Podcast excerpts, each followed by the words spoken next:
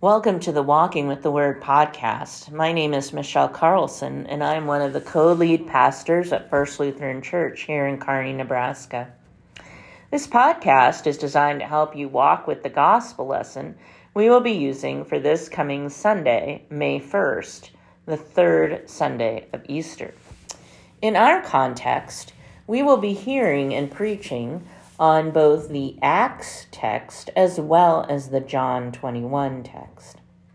So I will read both of those in this podcast. I'd like you to think about as I read transformations. Transformations happen in both stories. What transformations do you hear in these stories? And what transformations have happened in your own life? Our first reading comes from the ninth chapter of Acts. Saul, still breathing threats and murder against the disciples of the Lord, went to the high priest and asked him for letters to the synagogues at Damascus, so that if he found any who belonged to the way, men or women, he might bring them bound to Jerusalem. Now, as he was going along and approaching Damascus, Suddenly, a light from heaven flashed around him. He fell to the ground and heard a voice saying to him, Saul, Saul, why do you persecute me? He asked, Who are you, Lord? The reply came, I am Jesus, whom you are persecuting. But get up and enter the city, and you will be told what you are to do. The men who were traveling with him stood speechless, because they heard the voice but saw no one. Saul got up from the ground, and though his eyes were open, he could see nothing. So they led him by the hand and brought him into Damascus. For three days he was without sight, and neither ate nor drank. Now, there was a disciple in Damascus named Ananias. The Lord said to him in a vision, Ananias, he answered, Here I am, Lord.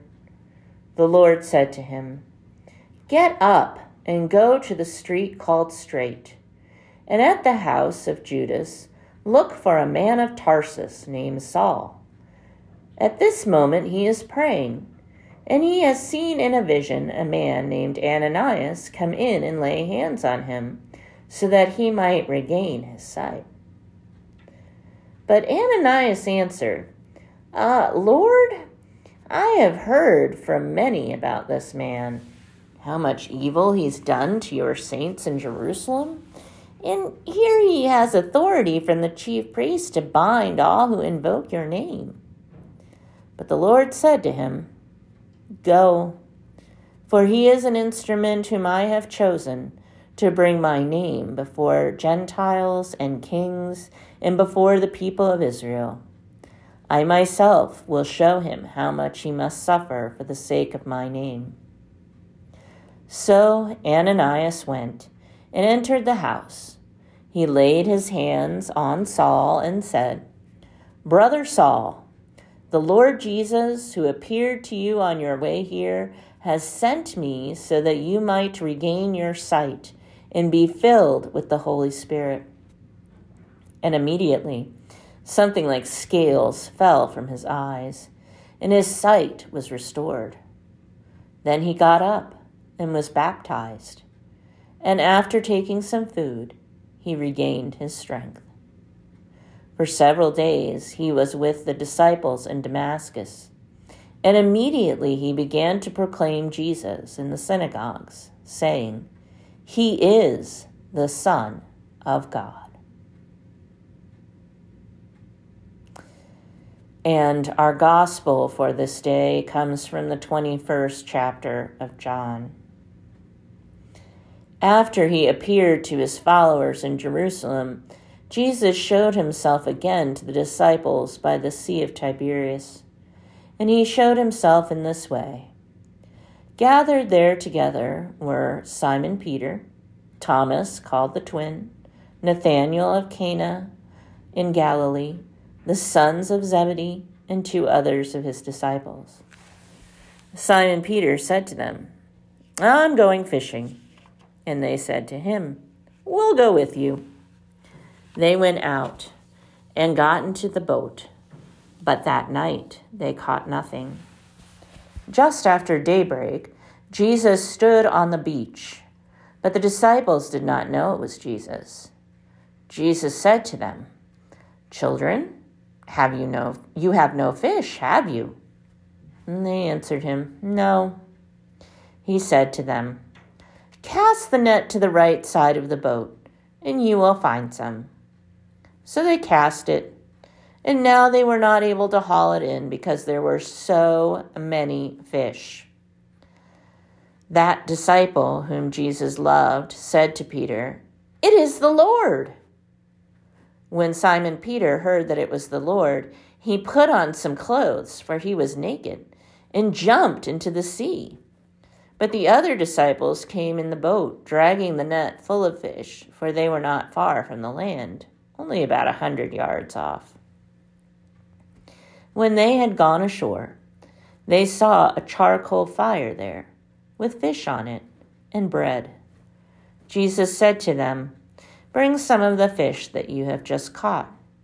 So Simon Peter went aboard and hauled the net ashore, full of large fish, a hundred fifty three of them. And though there were so many, the net was not torn.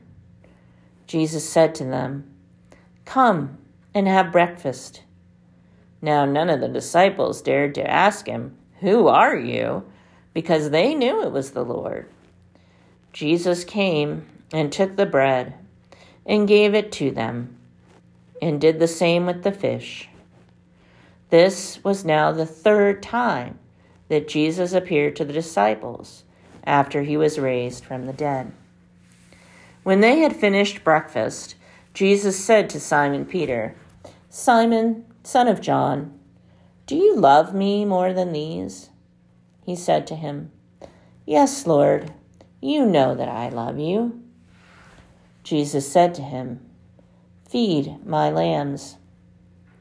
A second time he said to him, Simon, son of John, do you love me? He said to him, Yes, Lord, you know that I love you. Jesus said to him, Tend my sheep. He said to him a third time, Simon, son of John, do you love me? Peter felt hurt because he said to him the third time, Do you love me? And he said to him, Lord, you know everything. You know that I love you. And Jesus said to him, Feed my sheep. Very truly I tell you, when you were younger, you used to fasten your own belt and go wherever you wished. But when you grow old, you will stretch out your hands and someone else will fasten a belt around you and take you where you do not wish to go.